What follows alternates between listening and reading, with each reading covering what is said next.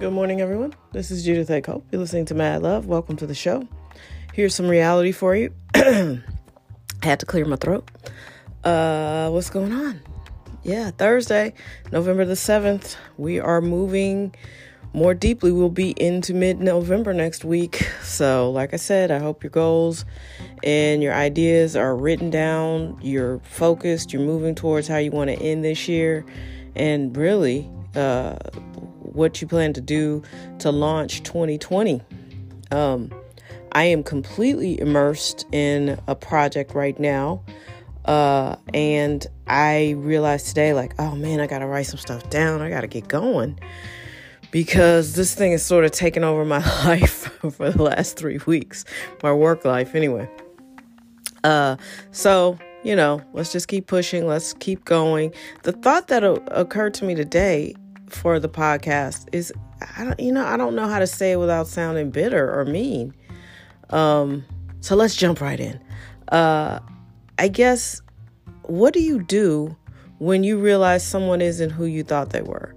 And I think there's a real possibility that nobody is who we believe them to be.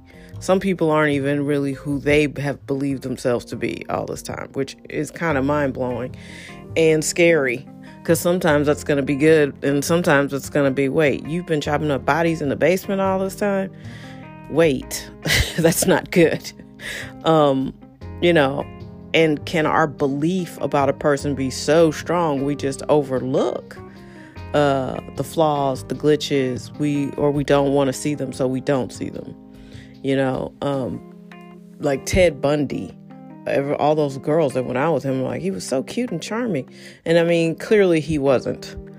Uh, he was cute and charming until he wasn't.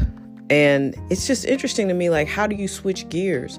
You know, it's like when you go on these internet dating sites, everybody says they like to read and work out and uh, all this kind of stuff. And then you meet them, and it's like clearly you don't work out. And listening to you, I'm guessing you don't read that much.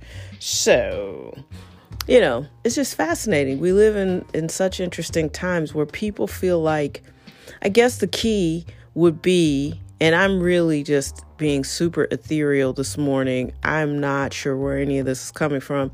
I don't have anything in specific in mind. I was thinking about ideas for the podcast, and that's the thought that came to my head. Like, what what are we out here doing? And the key, I think, is maybe not taking so much at face value and really listening to what people are saying and then watch what they do. Because uh, a lot of people think they're mysterious but you can telegraph their punches if you pay attention. You know what i mean? I had somebody i had somebody tell me that she went out on a date with this guy he was like i'm a vegetarian too. And uh, she was like oh okay. So when it was time to order dinner he did uh, he ordered meat and so she was like, "What, you know, what kind of vegetarian is that?"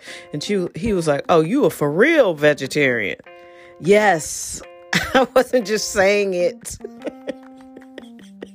so I think that's the key. Like be on the lookout for people who say they're vegetarians but are eating plates and plates of meat. You know what I mean? we have to use our and that's not even like deep deductive reasoning like that's pretty yeah, that's pretty obvious. Um, but i'm tell- telling you that's where we are in society now where people will just say anything and uh, then completely go do something else. So maybe that's the key. Maybe that's uh, you know but then there's somebody like donald trump who clearly isn't hiding what a, a pig he is, and he is not a good human being. But there are people who co sign that that are just fine with him. I, I don't understand it. I really don't. He, I don't care what uh, political party you're in. I don't care if you're rich or you're poor. He, he has done some truly offensive things, and I'm not easily offended. But he's just not a good human being. And it feels like people are at a time in history where that's okay if if I feel like you are doing what I want to be done, and I don't even know that he is doing that. I don't know how anybody could feel like he's meeting their needs. You know, that's the irony of Trump. all these poor, uneducated people who worship him, they wouldn't be welcome at Mar-a-Lago. They could they couldn't just show up in their uh, little giddy ups and um, you know ready to rally. Have you noticed they don't do any of their rallies down there? Because they would be escorted off the property. I mean, I just really don't get it. But again, that's we're living in really weird times. Like people can see the truth and they still don't embrace it fully. I don't know what it is about this guy, but people are just standing behind him and I hope he doesn't win again, but he probably will. Because that lets you know how messed up the Democrats are. They haven't even been able to put together a formidable candidate. I'm sorry, Joe Biden and old the other old dude. Like y'all, it's just too old. You know, I don't want to watch old people yell at the TV anymore. You know, I I'm sick of that. Uh, Trump's ramblings and unprofessionalism. That's been too much already. You don't know how much you miss President Obama until you're like listening to Trump say something goofy and non presidential. And uh, maybe that's where we are in history. Non presidential, non elegant people. The sort of like vegetarians who eat plates and plates of meat. I'm vegan. Hand me some of that mac and cheese. Oh, okay. I don't know. It's very interesting life. Oh well, that's that was my only thought. Like this morning was like, what do you do with people who say they're one thing and actually clearly are something else? You know, like can you really ever know another person and will we move past this point where everything is face value? Oh, that's the other thing that was bothering me. So yesterday I was reading Twitter was all up in arms because TI uh, very invasively by the way, but I don't have an issue with it. He goes to the gynecologist with his, I think, 18 year old daughter to make sure she's still a virgin, which is probably not awesome in terms of personal freedom or whatever. But we have so many people in our society, especially people of color, who don't have parents at all. They're, they're, they may have a mom or the dad is not around, or the dad is around, but he's not interested. You have all these people who are not being really parented, and now everybody wants to jump on him because he's probably over parenting. But you know what? Respect. I really respect that.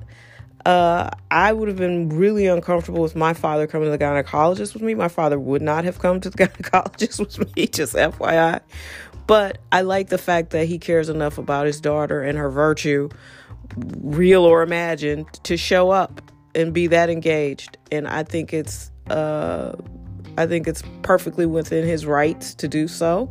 I don't think it's sending her a message that her body's not her own. It's sending her a message that her father takes her seriously and expects her to take her own body seriously.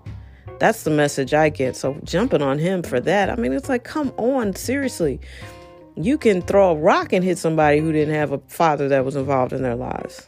I wasn't one of those people.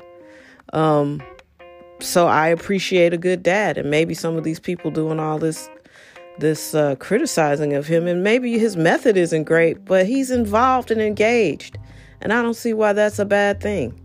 I know a lot of people who wish their fathers had been in their lives, even remotely a quarter of that.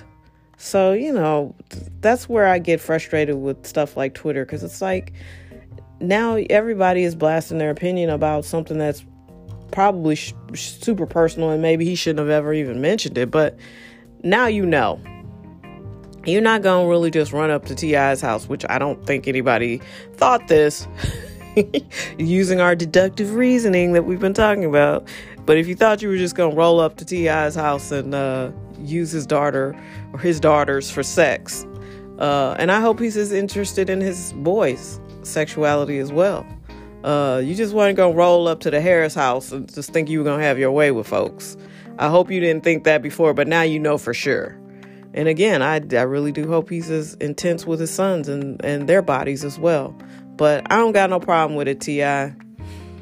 Hey, you know, if you you concerned about your daughter and you've already you the alarm is out there. Ain't no dude gonna show up and, and act crazy with your daughter. I don't think they would have, knowing that you love guns the way you do, but um, now they for real, for real won't. So good job to you, T.I. I, I don't got no problem with it.